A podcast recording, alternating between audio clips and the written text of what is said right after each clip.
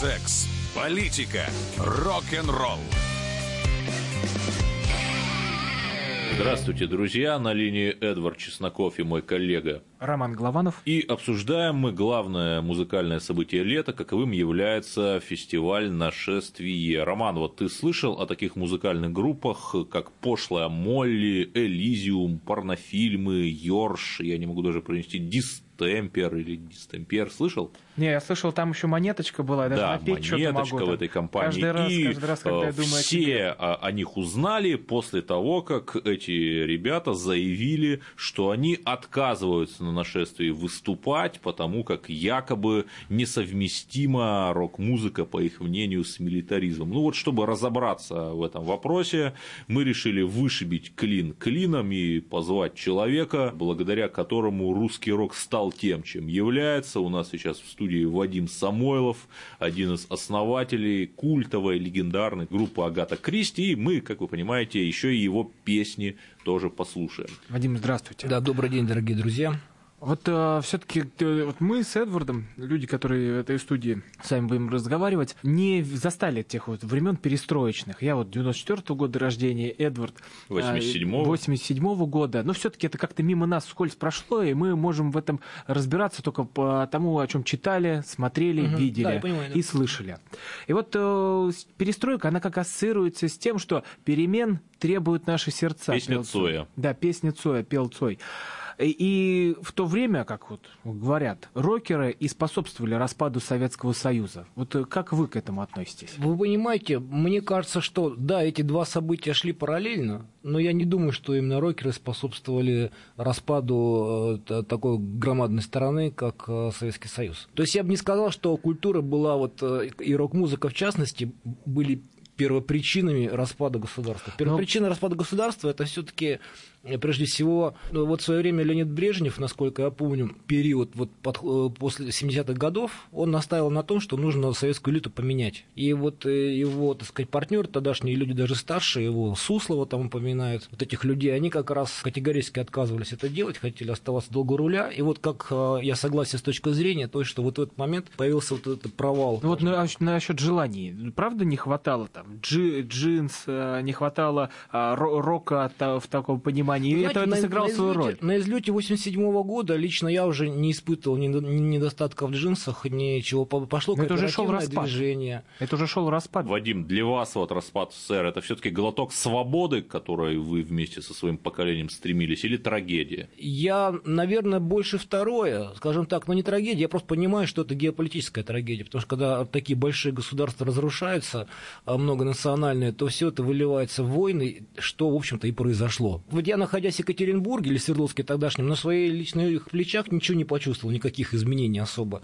Может быть, даже мне становилось легче, но я еще раз повторяю, мне легче становилось уже в 87-88 году. Если, например, в 87 году на конкурс самодеятельности в институте ко мне подходили и говорили, что вы же не член Союза композиторов, вы, А вы вы не имеете права, члены райкома ВЛКСМ, вот, ВЛКСМ. Ну, тогда же был Союз композиторов, и ты не можешь называться композитором, если ты не являешься э, А потом членом этого союза. подходить да. перестали. Да, потом просто уже, э, раньше мы, например, в 87-88 году мы еще литовали тексты, то есть мы тексты своих песен уже как бы разрешили независимым авторам, не членам Союза композиторов и писателей уже что-то свое исполнять, но надо было согласовывать тексты. Вот она мечта, вот она судьба.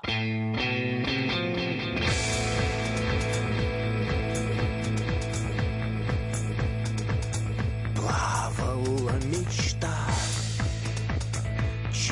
через пустоту. Там за черными дырами встретила судьбу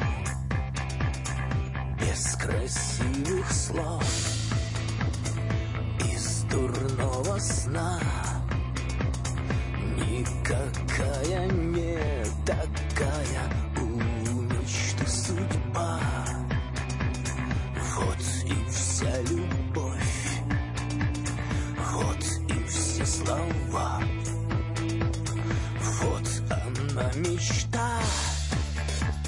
Розовые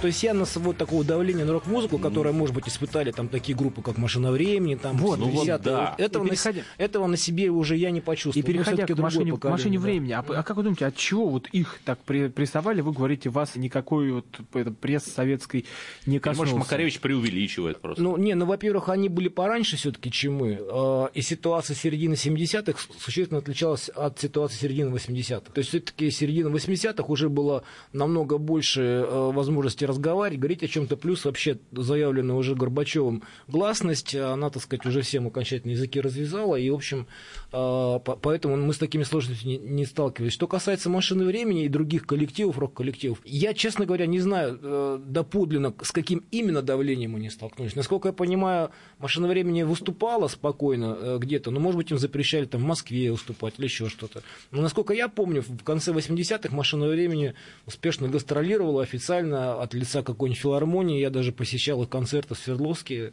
и, в общем, все себя чувствовали вполне комфортно. Разные люди по-разному относятся к испытаниям. Для одного, э, не знаю, посадить себе занос – это уже огромная трагедия, вот, а, а для другого лишиться ноги, в общем, ничего страшного, жив и здоров. Поэтому это все очень-очень э, личная точка зрения. Я не знаком настолько близко с, э, с Макаревичем, чтобы мог то- точно сказать, преувеличивает он то, что с ним было или нет. Но после распада Советского Союза наступили 90-е. Вот как вам лично жилось свободнее? В эти в 90-е или все-таки там, в Советском Союзе? А, Вы знаете, э, с одной стороны, жилось свободнее, но эта свобода, знаете, какого толка была? Это была такая свобода пей-гуляй. То есть, да, вроде бы, можно было вещи очень разные, и на улицах много чего В происходило. смысле, вседозволенность. Да, а не так, свобода. такова вседозволенность, прожигание жизни себя с абсолютным непониманием перспективы впереди.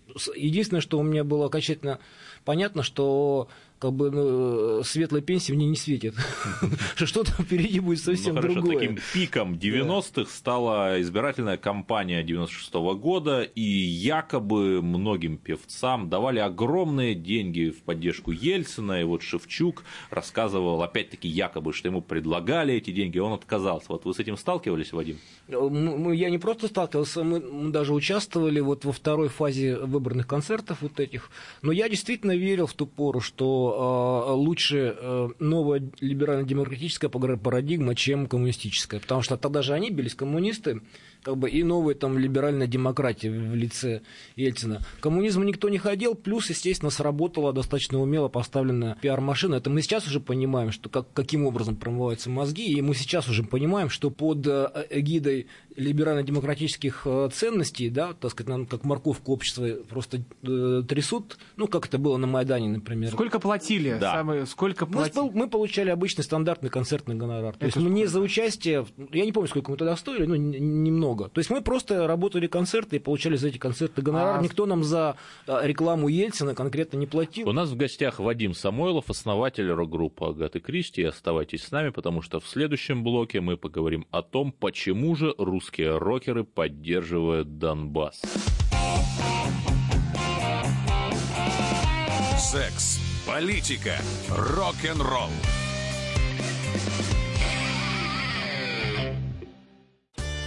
Каждый вторник с 10 утра по московскому времени в программе «Главное вовремя» садово-огородные советы в прямом эфире. Про все, что зеленое, скажем так. Хочу, чтобы радиослушатели задавали свои вопросы. Большой эксперт. Самая удачная находка для всех работников мотыги и лопаты. Тетя Таня Кудряшова. И дети меня зовут мать всего зеленого. Вот такая петрушка на радио «Комсомольская правда». Слушайте и звоните по вторникам с 10 утра по московскому времени.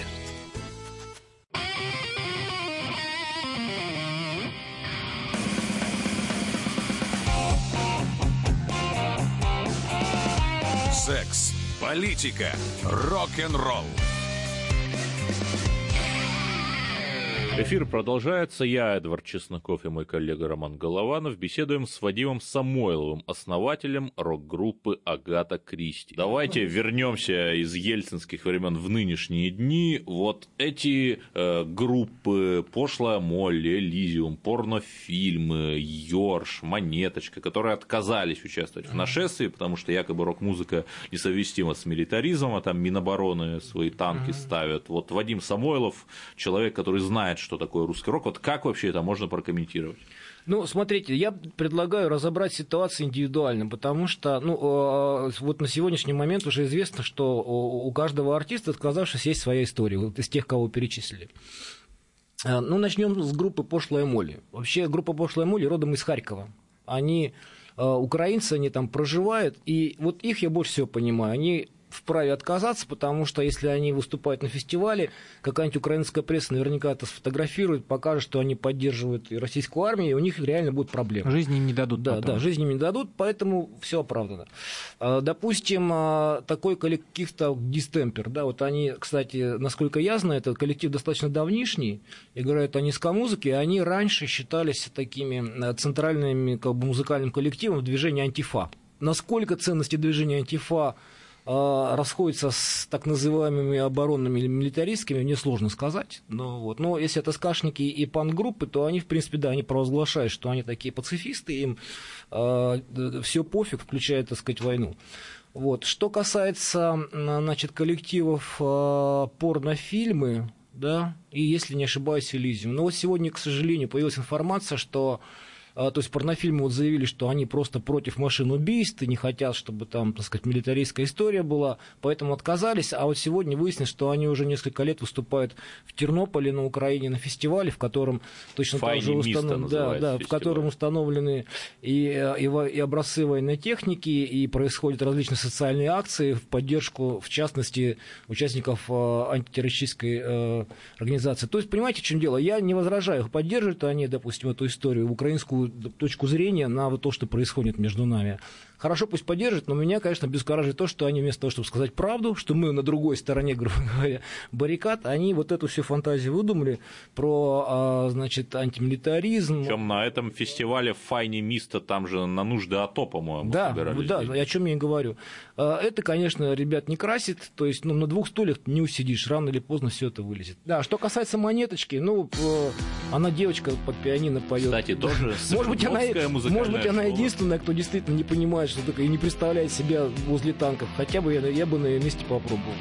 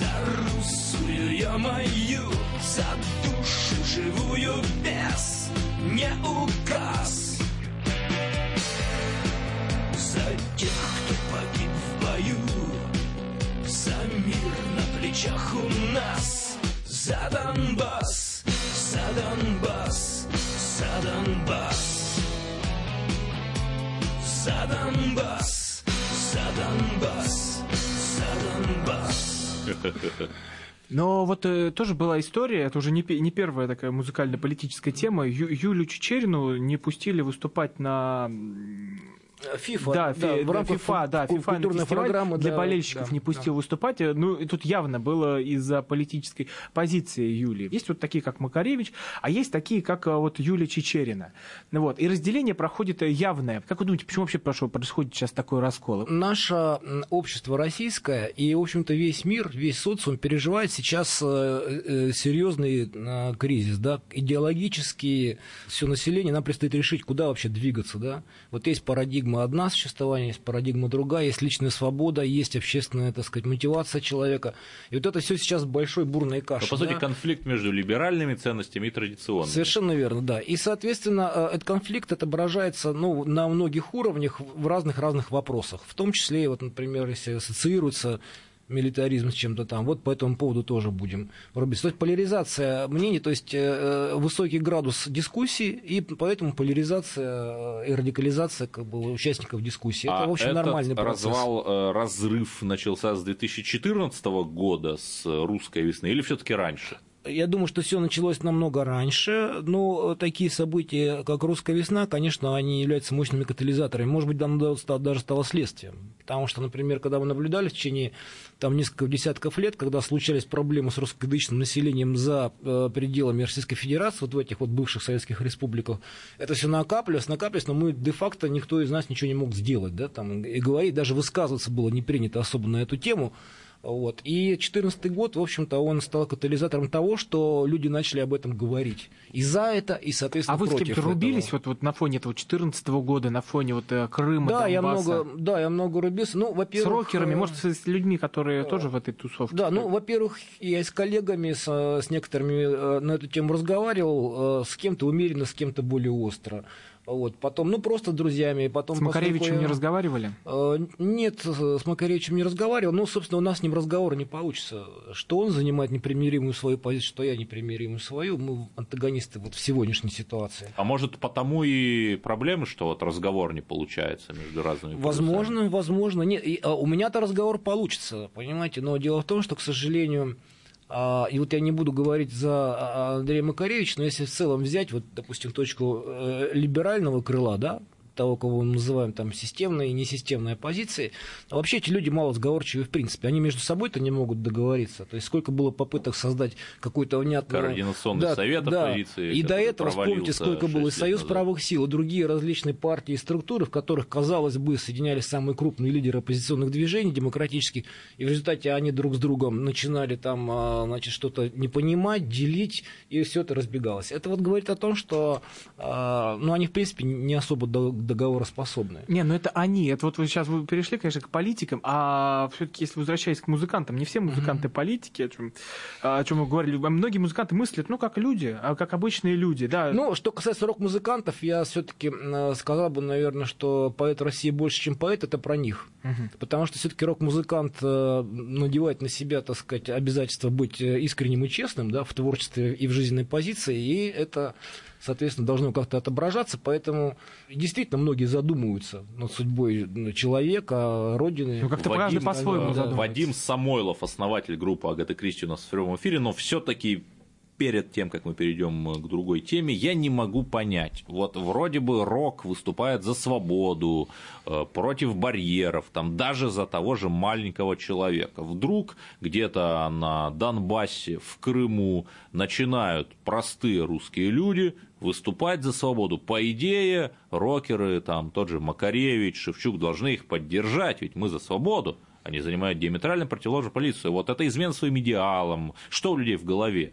Ну, я не знаю, в голову не залезешь. э, Мне сложно сказать. Я тоже, мне тоже это в голову не влезает. Потому что когда началась э, война на Донбассе, я знал, что я там рано или поздно окажусь, и очень хотел там оказаться. И как только появилась возможность, э, я туда и поехал.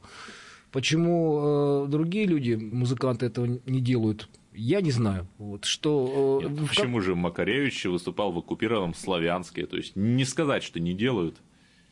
Ну, они выбирают по каким-то причинам свою точку зрения. Я считаю, что их точка зрения не- неправильная. Я думаю, что... э, Ну, он также заявил, например, если мы же говорим про Андрея Макаревича, что ничего страшного, если бы НАТО было в Крыму.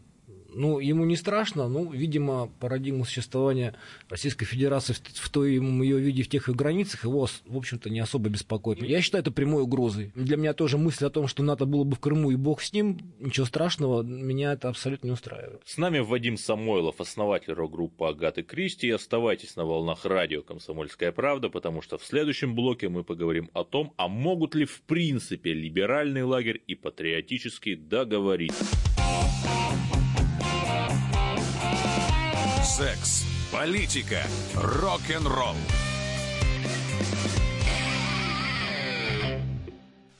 Товарищ адвокат! Адвокат! Спокойно, спокойно. Народного адвоката Леонида Альшанского хватит на всех. Юридические консультации в прямом эфире. Слушайте и звоните по субботам с 16 часов по московскому времени.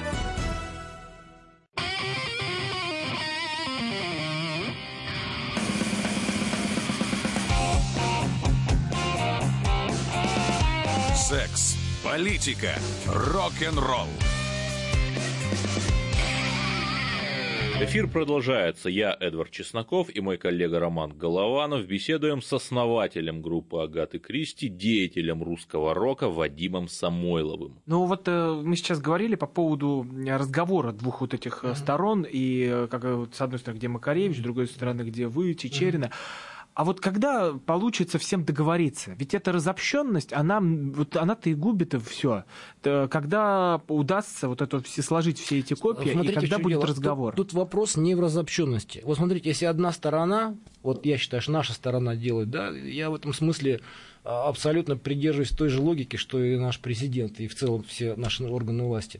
То есть мы предлагаем диалог, да, мы говорим, хорошо, давайте разговаривать, давайте идти на уступки. К сожалению, та сторона, которая говорит, нет, мы хотим, чтобы было только по-нашему. Так не договориться. Поэтому, к сожалению, ситуация будет как-то замораживаться, А трансформироваться. на какие потом- ну, идти? Вот М? им, им надо идти на Ну, это уступки. взаимные уступки всегда. Это всегда взаимные уступки. А вы готовы идти на их уступки? договориться. Готовы идти на Ну, уступки нужно обсуждать. Нужно обсуждать. Я, я пока не понимаю, что они вообще хотят. Да Вот вот это, кроме кстати, того, что они вопрос. ненавидят весь Да, о том, все что русские русское, да. каяться, Да, вот да, это да, понятно. Да, да. Ну, понятно, что вот эта, эта часть, по которой не нас там каяться ни за что. У нас в гостях основатель группы Агаты Кристи, человек, который знает, что такое русский рок, э, Вадим Самойлов. Вадим, что такое русский рок? Вы знаете, я не считаю, что русский рок вообще существует. Я считаю, что это сообщество а, поэтов-музыкантов, которые выступают в жанре э, вокально-инструментального ансамбля и исполняют при этом авторскую и э, по возможности искренние и принципиальные, так сказать, какие-то тексты. Вот что я называю э, русским роком. Вот. Я не, не склонен давать ему какие-то излишние поэтические какие-то вещи. Ну, скажем так, это то искусство, которое не на потребу, которое пытается нести некую правду. С роком понятно, а русские – это кто? А, ну, я бы назвал, знаете, что я вот в своей песне ввел термин «русый». Не русский, а русый. Почему? Потому что сейчас, как мы уже сегодня в начале программы и в середине обсуждали, очень поляризованное, так сказать, наше общество, очень острая дискуссия, и любое неправильно сказанное слово, например, слово «русский», да, приведет к тому, что нас обвинят в национализме русском и так далее. Что касается руса, и русая душа у меня в песне, да, вот, э, упоминается такой термин, я ввел. Э, Речь идет о мире, да, тоже не хочется назвать его русским, о мире, в котором существуют определенные принципы, да, в которых люди стараются, в принципе, не переходить. То есть не сооружают неких ментальных конструкций, которые делают все, чтобы оправдать этот переход, как это сделано в западном мире, например. Вроде нельзя убивать, но если в твоих интересах, то можно. Да. Вот. э, Ну, это носители того самого э, русского мира. Вот это, наверное, русский человек и есть. Духовных наших э, нравственных ценностей.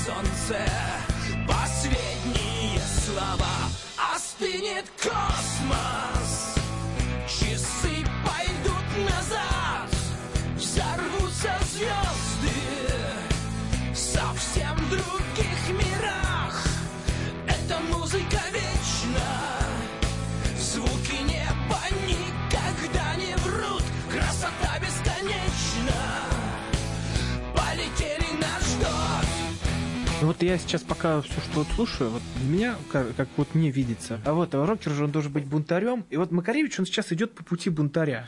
Ну, то есть был против советской власти, был здесь против а, всего, что происходит. И, ну, это его понятная позиция.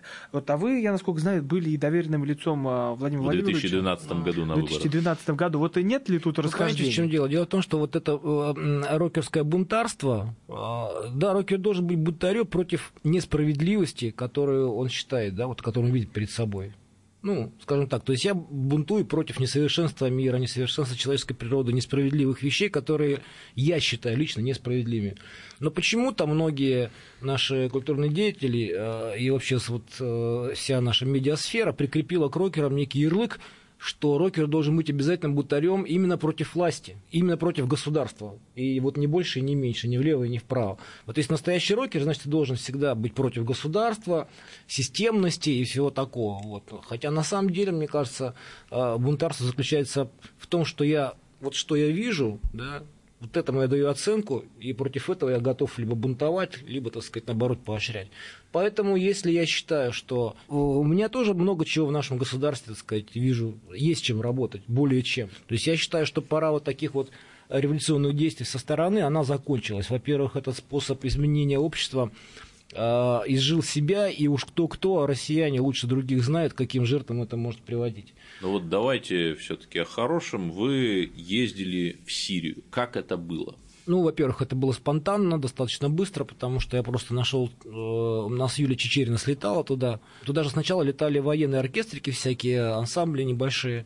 Потом уже начали гражданские какие-то актеры туда лететь. И вот и Юлия Чечерина вместе с оркестром каким-то военным из Уральского военного округа слетала в Сирию, дала мне координаты, телефоны. Я позвонил Минобороны тем людям, которые отвечают за эти экспедиции, сказал, что вот мы хотим. И буквально через неделю нам перезвонили, сказали, вот будет э, возможность, поехали. Мы сказали, поехали.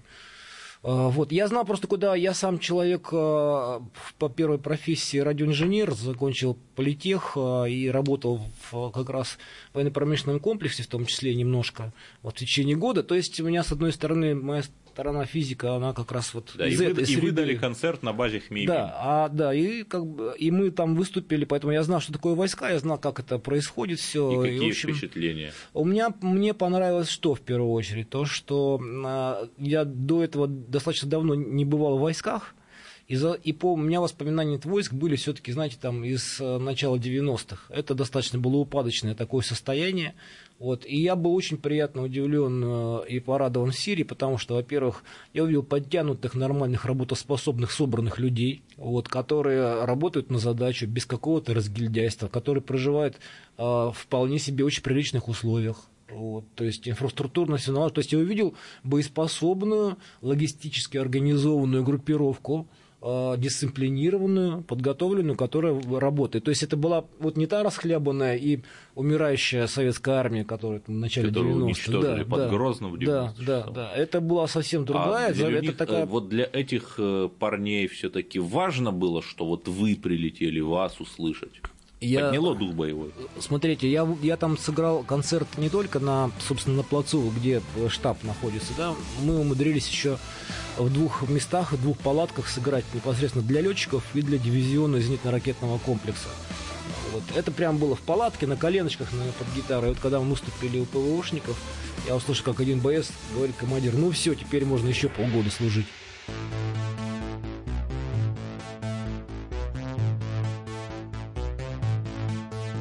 С неба падшая душа. Чудо в перьях задом вниз. А здесь с ума, а здесь тюрьма. А что не так, сама держись. А что не так, сама дурак. Сама на ощупь угадай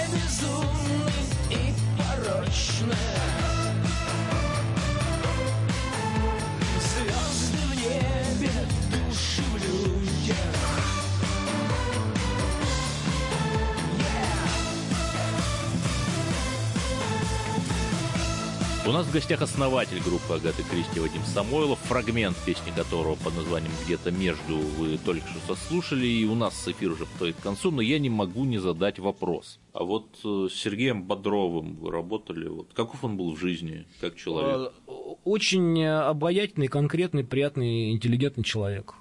Ну, то есть я тоже у него очень много вещей подсмотрел, потому что он, конечно, был феноменально популярен. А что и- подсмотрели? Сейчас, сейчас я как раз рассказываю. Он был феноменально популярен, и даже не так, как, допустим, как на нас фанаты нападали. У него эта популярность была гораздо масштабнее, он как персонажа. Я подсмотрел, как он тактично и умело справляется с этим вниманием, когда подбегают на улице. Вот, и я тогда для себя как, как что-то во мне произошло, потому что ну, с фанатами не надо воевать, потому что чем ты больше психуешь, ну что подбегаете, тем, тем хуже ты делаешь. Наоборот, когда ты человека радушно встречаешь, спокойно, так сказать, без этих без всех вещей. Ну, в общем, я, мне, я подсмотрел на него правильное поведение с, вот с избыточным к себе вниманием. Я научился после этого...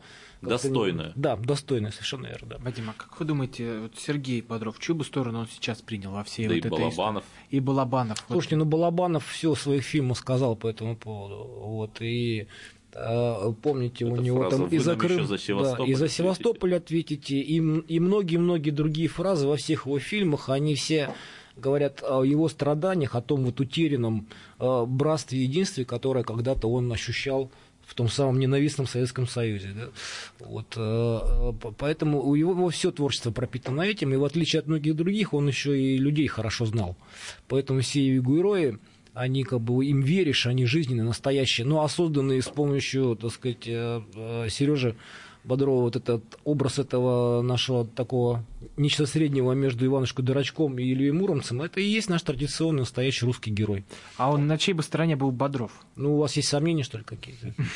Мне кажется, русский на войне своих не бросает, как он говорит, поэтому я думаю, что сейчас таких э, э, Данилов Багровых на, воюет э, на Донбассе.